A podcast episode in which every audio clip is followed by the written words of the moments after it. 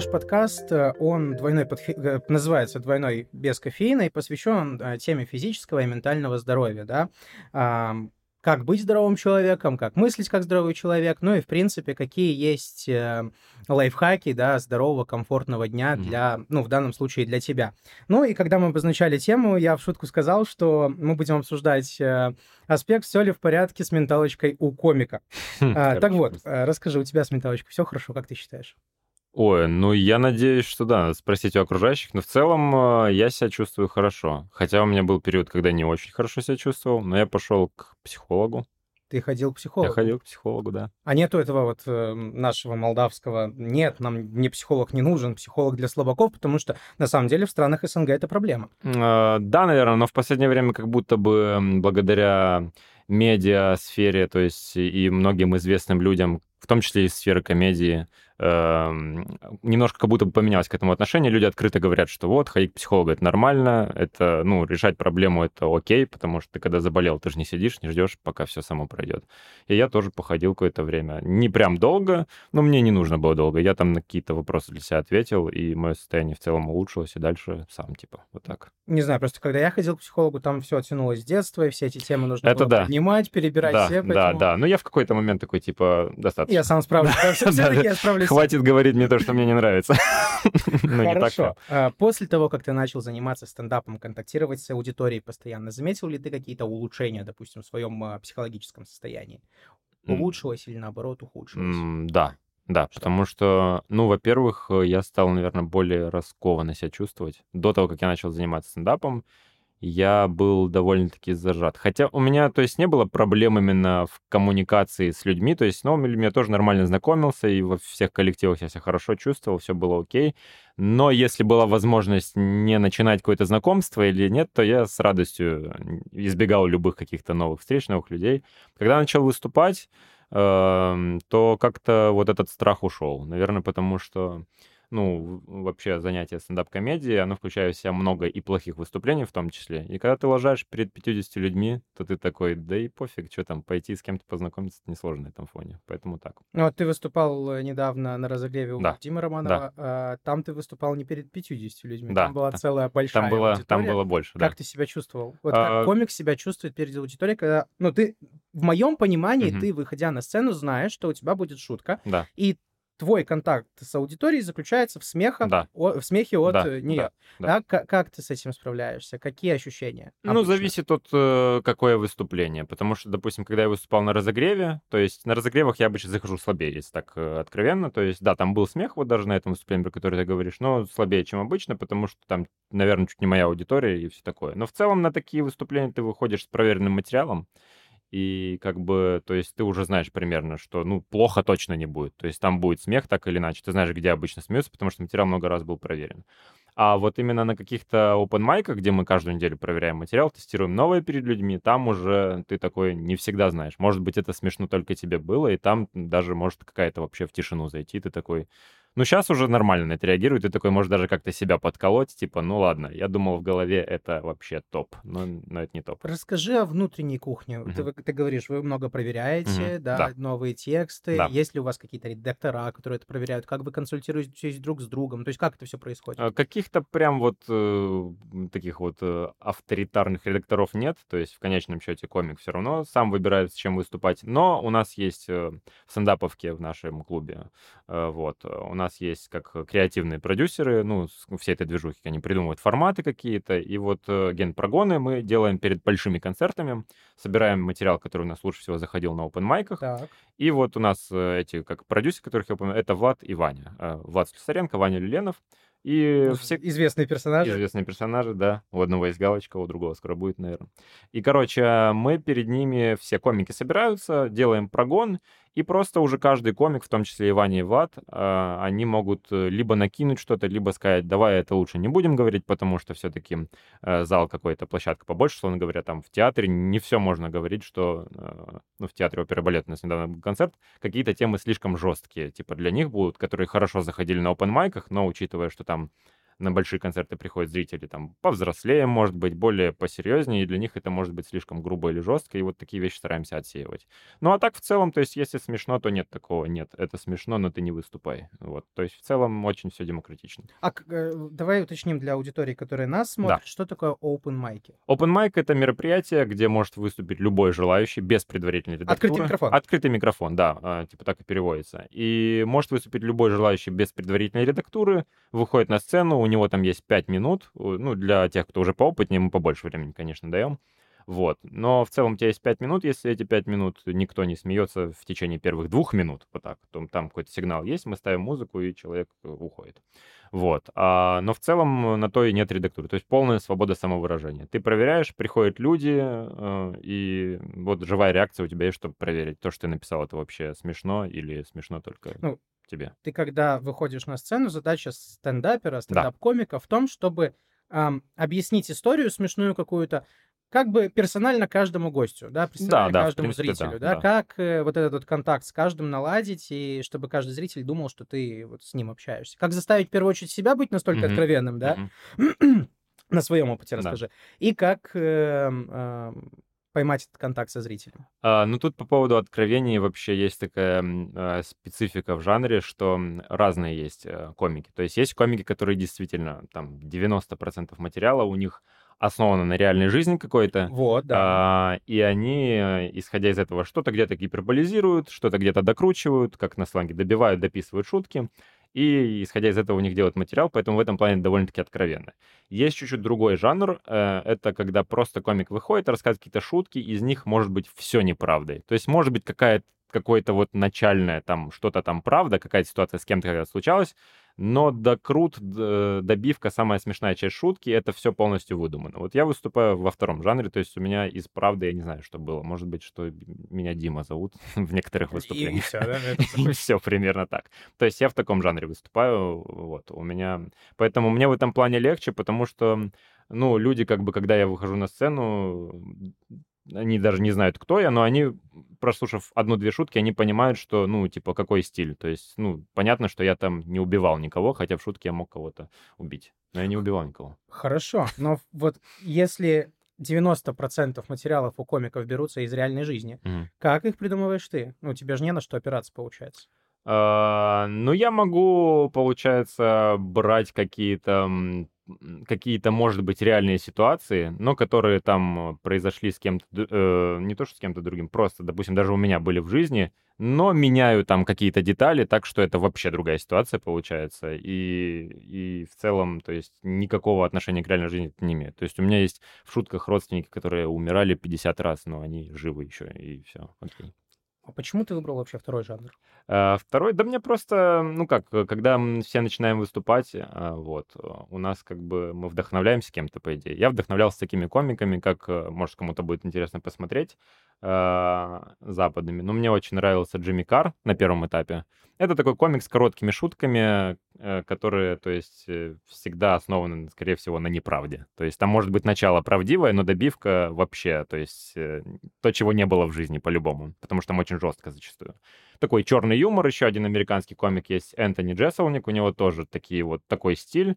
То есть э, у него тоже такие жесткие, грубые темы. Азамат, мне кажется, так же делает. А, возможно. Воз... Да, да, да. То есть, может, и, да, в том числе. И вот, получается, то есть там может быть все выдумано. Есть в то же время комики, которые вот рассказывают какие-то истории там про себя, которые их касаются. Это тоже классный жанр, но мне как-то ближе второй. Но я тоже иногда, сейчас в последнее время я уже чуть э, хочется что-то новое попробовать. И сейчас уже на каких-то последних выступлениях я стал уже что-то из личного опыта брать, потому что я уже чуть расслабился, мне уже легче быть реально откровенным. Собой. Да, быть собой. Не прикрываться какими-то шуточками, типа просто там обманки какие-то и так далее.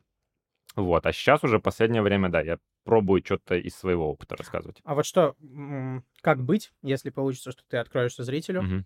А, расскажешь какую-то реальную историю. Естественно, смешно, угу. но шутка не залетит. Шутка не... Сейчас... Вообще, что делать в таких ситуациях обычно? М-м, вообще лучше, как... Э, лучше всего, конечно, как на это отреагировать. То есть лучше иметь на такой случай заготовки какие-то, типа, э, ну, там сейчас у меня не приходит ничего в голову, ну, обычно что-то нужно как-то отбить, э, и тогда, ну, короче, нужно показать людям, что ты понимаешь, что происходит. Не делать вид, что, типа, «А, господи, все, все, давайте дальше. Стал такой, Да, да, да. как елочку читать. Потому что на первых выступлениях, естественно, такая реакция и была.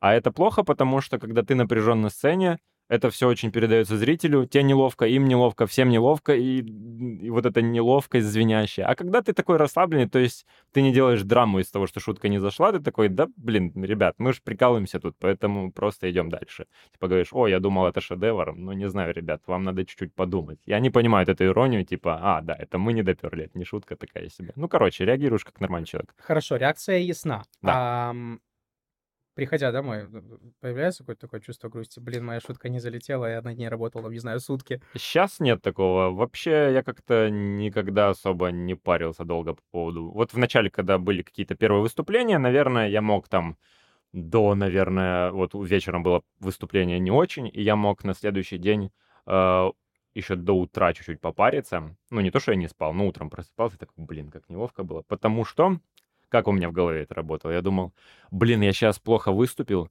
и вот все люди в зале запомнят, что я дебил с несмешными шутками. А когда ты принимаешь мысль э, в целом в жизни, что людям большинство на тебя пофигу, никто тебя не запомнит, если у тебя плохое выступление. Запоминают, если у тебя хорошее выступление.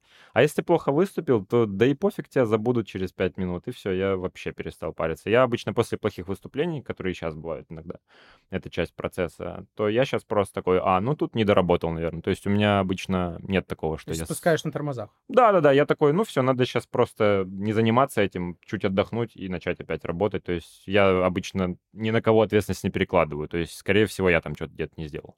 Нет такого, что это зал. Зал, конечно. Нет.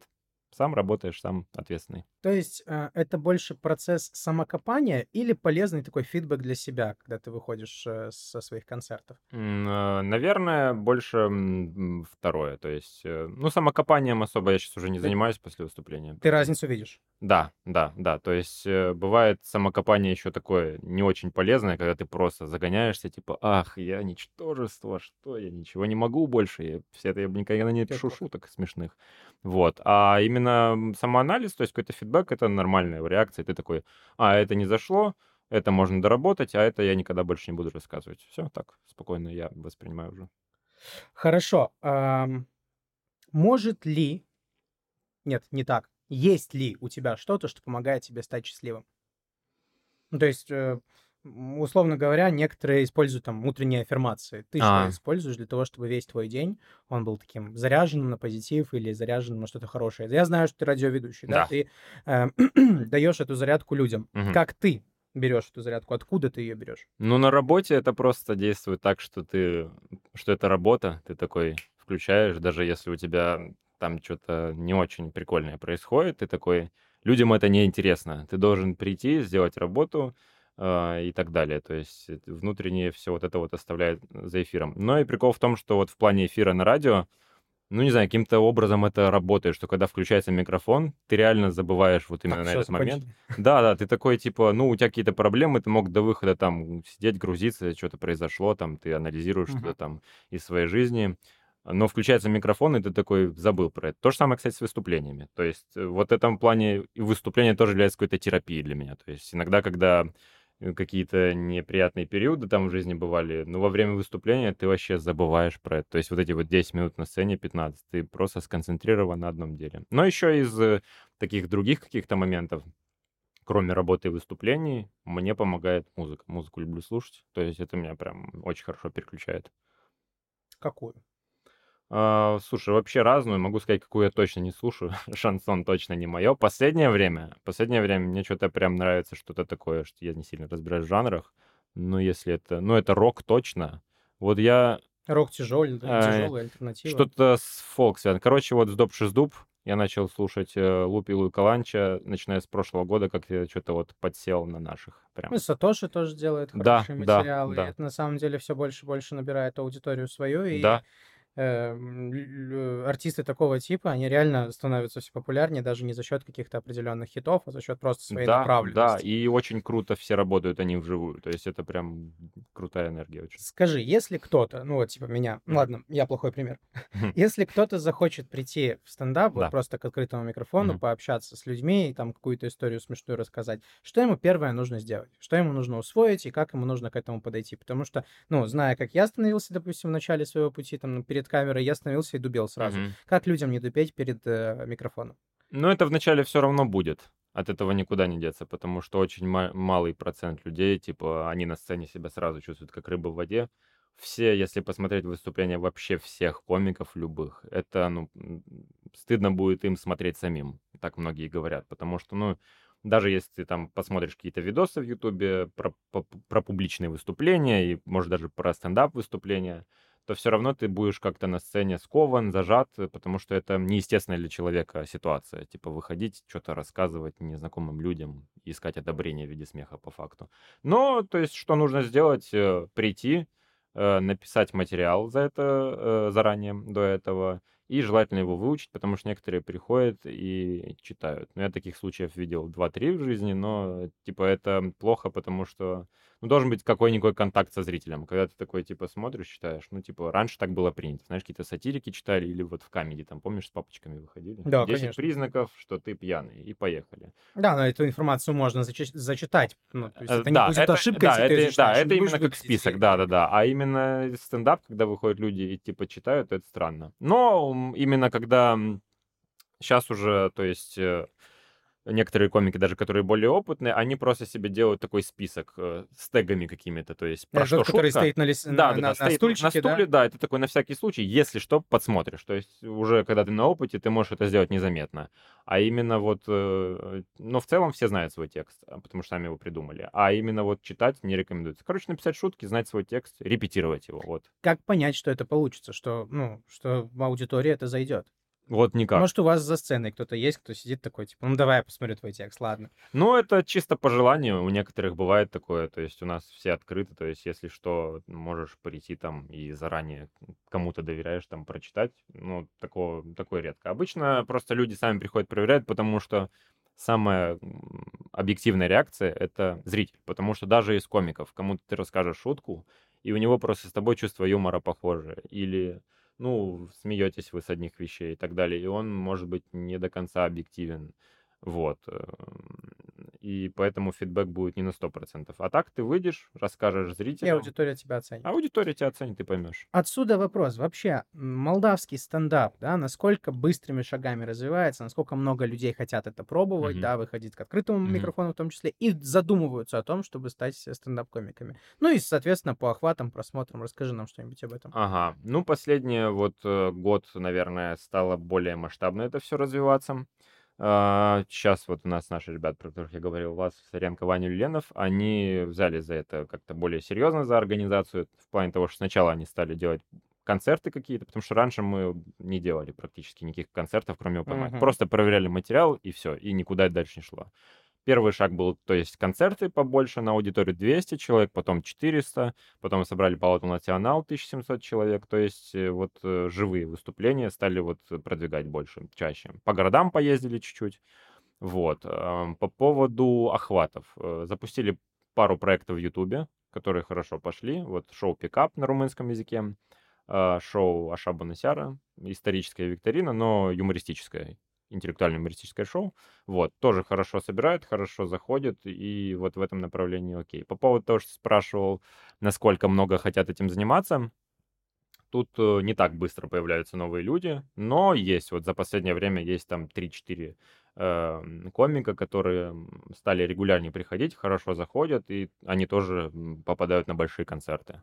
В целом аудитория у стендапа в Молдове, она какая? Больше русскоязычная или больше румыноязычная? Кому больше? Ну, они, это как в Молдове, в принципе, я думаю, понимают оба языка, потому что на наших больших концертах э, заходят и русскоязычные комики, и румыноязычные, то есть э, понимают э, и тот, и тот язык, то есть они двуязычные. Наверное, это в среднем, то есть чтобы никого не выделять, никого не обрезать, но, типа, наверное, в среднем это такой зритель 20-35, может, 20-40 лет, эм, которые вот понимают оба языка и с хорошим чувством юмора. Хорошо. Э, давай вернемся к здоровому образу жизни. Э, скажи, Мгм. часто ли Мгм. ты занимаешься спортом? Ну, Ну, и, и если, если да, Да. то что ты чаще всего выполняешь, и как это сделать комфортно для себя тоже? ага, так. я ну, терпеть не могу бегать, Я тоже бегать ненавижу. Я очень плохо бегаю. Мы когда играли с ребятами, типа тимбилдинг у нас был, футбол, мы собрались играть. Классно высывали симбиозы. Да, мы такие решили, поиграем в футбол. А я в футбол не играл с универа, наверное. То есть я такой в футболе бегал, потому что м, там это физра было единственное, что мне нравилось в универе.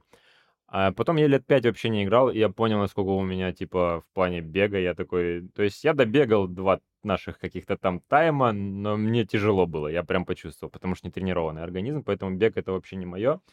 Я хожу на спортивную площадку, а, у нас есть недалеко от дома, а, от одной фирмы воды.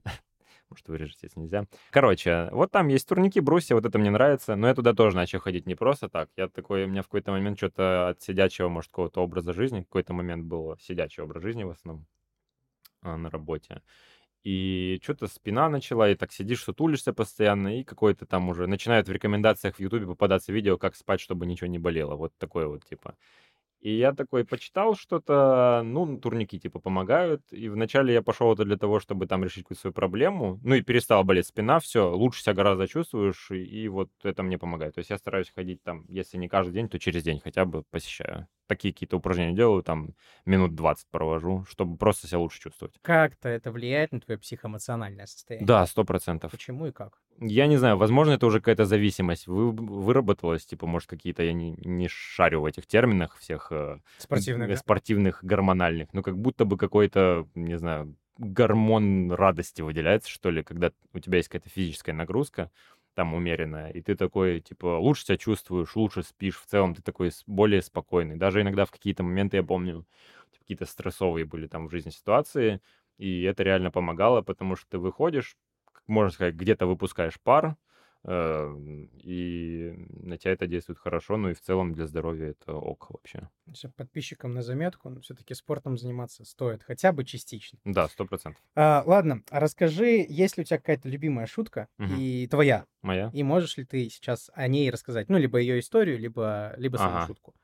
Так, а, любимая, так, чтобы сейчас вспомнить сразу. Есть шутки просто любимые, а есть те, которые, которые заходят эм, хорошо. И это иногда разные шутки. То есть бывает такое, что шутка, которую ты такой, ну, наверное, это типа ничего особенного, а, вот, но она заходит, и ты ее рассказываешь, потому что она людям заходит. Что делать, если у людей в принципе нет чувства юмора? Мгм. То есть ты знаешь, ты ориентирован на то, что людям обычно Мгм. эта шутка заходит. Понятное дело, что сразу весь зал можно не рассмешить, Мгм. и, там какие-то отдельные истории ты не будешь, не можешь угодить каждому. Мгм. Но вот что делать, если у людей в принципе нет чувства юмора, и можешь ли ты как-то помочь нам обзавестись им? Э, Это имеется в виду, если у какого-то человека в жизни вот он чувствует, что у него нет чувства юмора, и, или ты имеешь в виду, допустим... Нет, если, если реально у человека нет чувства юмора, ну как это, быс- быстро обижается на какие-то приколы, Ага, подколы ага. и так далее, не понимает, не знаю, тонкую нить в шутке. Я не знаю, что в таком случае, это страшно. Что, что, а как вообще таких много в Молдове? Я Ты таких не встречаешь видел. таких? Есть такие люди, которые на каких-то выступлениях, эм, знаешь, они типа сидят с каменным лицом. Даже у какого-то комика была эта история, по-моему, Слава Комиссаренко, что типа может человек сидеть все выступление с каменным лицом, и потом что ему очень смешно было. Но он не смеялся вообще. Но он не смеется, потому что он, наверное, какой-то там мужчина, типа э, старой закалки, который считает, что смеяться это несерьезно, не для мужиков. обычно душнилами называют. Да, да, да, то есть вот такой какой-то. И вот э, такие люди, ну, скорее всего, ты его уже не поменяешь, вот таких вот, поэтому... Но я таких тоже видел. Ну, в поэтому- принципе, как человеку научиться шутить? Ну, шутить над собой, шутить о, о чем-то. Наверное, Как-то быть раскрепощеннее, что ли, я не знаю. Наверное, чтобы шутить, наверное, такое самое простое. Ну, знаешь, как смотреть больше, наверное, что-то смешного. Ты просто видишь, как это у других работает. Ну, по сути, вот как мне кажется, многие, кто начали комедией заниматься, они в том числе, не только, не главная причина, но в том числе начали заниматься, потому что в свое время очень много смотрели всего. Там вот у меня большинство всех знакомых друзей, которые занимаются комедией, они просто в свое время смотрели все, что есть юмористическое. Там от КВН, который мне там не нравился, но многим нравился, до даже 6 кадров смотрели. То есть вот настолько все, что вот смешно. Досконально изучить. Да, то есть это как-то все равно тебя развивает. Ну, а типа, если человек обижается на приколы, то это уже, мне кажется, к психологу надо. Знаешь, я говорю скорее о том, что вот когда ты приходишь в новую компанию, ага. пытаешься какую-то шутку, тебе кажется, ну, на 100% смешно, ага. говоришь, что все в компании такие в кругу сидят, такие смотрят на тебя. Такие, типа, что случилось? Да, что случилось вообще. Ну, в этой неловкости тоже есть что-то прикольное. То есть э, я сейчас, когда, допустим, появляюсь в новой компании, я не стараюсь сразу пошутить, когда я сначала, типа, просто пообщаюсь, то есть расслабиться надо просто. Не прийти, не пытаться, типа, эх, сразу сейчас я покажу. Поэтому, но и в этих моментах неловкости тоже что-то есть смешное, потом ты вспоминаешь, и бывает такое, идешь, угораешь, блин. Ну, не знаю, я каждый раз вспоминаю, мне стыдно становится да? раз за ситуацию, которая была пять лет назад. Прокручиваешь, да, зачем да, да, это сказал. Давай, отсюда у меня есть к тебе просьба. А, ага. Три лайфхака. Mm. Начнем с первого. Первый — это когда день не сложился, mm-hmm. да, что делать? А, вот все пошло по бороде. Да. Что, что сделать с этим?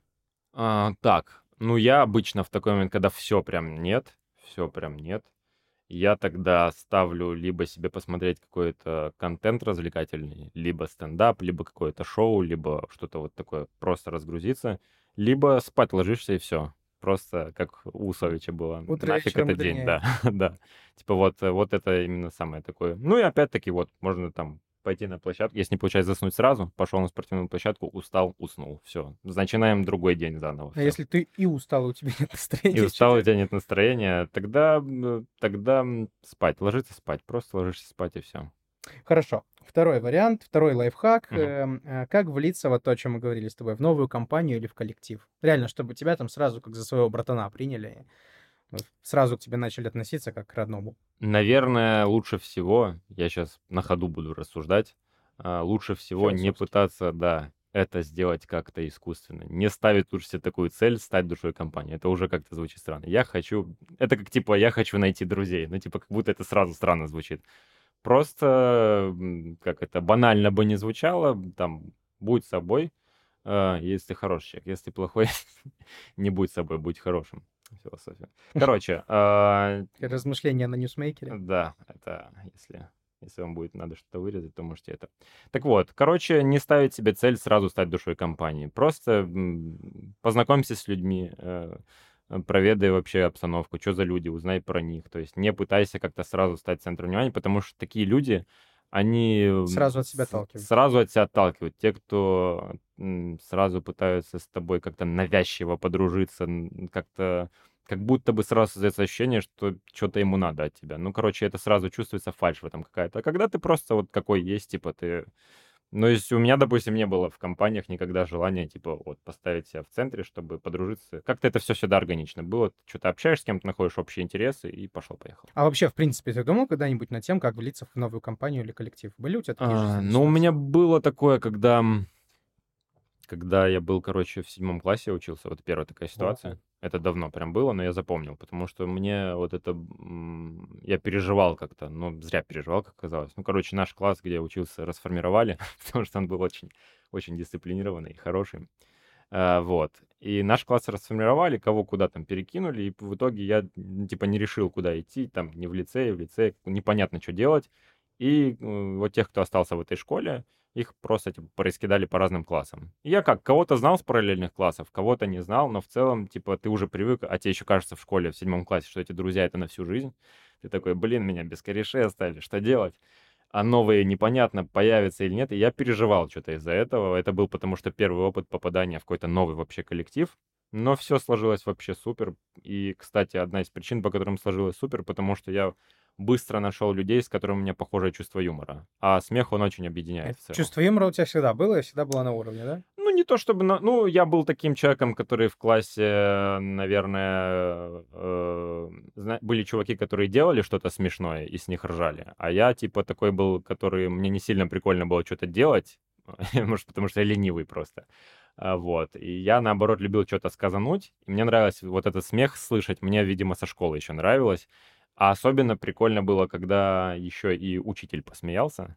То есть, все это, сразу плюс 100 ты вообще, ты вообще такой, популярность да, потому что как... можно было такое, что ты типа пошутил, все посмеялись, но учитель разозлился, а если он сам посмеялся, то вообще тогда окей. И вот э, юмор помог, наверное, но опять-таки не было такого, что я пришел, 1 сентября, ну что, вот смотрите, э, шутки я написал. Ты такой просто общаешься с людьми, знакомишься, потом что-то видишь, как э, человек, который уже в этом коллективе, как рыба в воде, типа он там как-то пошутил, ты поддержал разговор и так далее, и все это как-то органично появляется, но чувство юмора — это реально очень такой мощный социальный инструмент, который объединяет. Короче, если хотите влиться в компанию в новую и сделать свой день ярче, вливайтесь э, с помощью чувства юмора Да, в компанию. да, да. Третий лайфхак — это как правильно просить о повышении зарплаты или по должности своего начальника.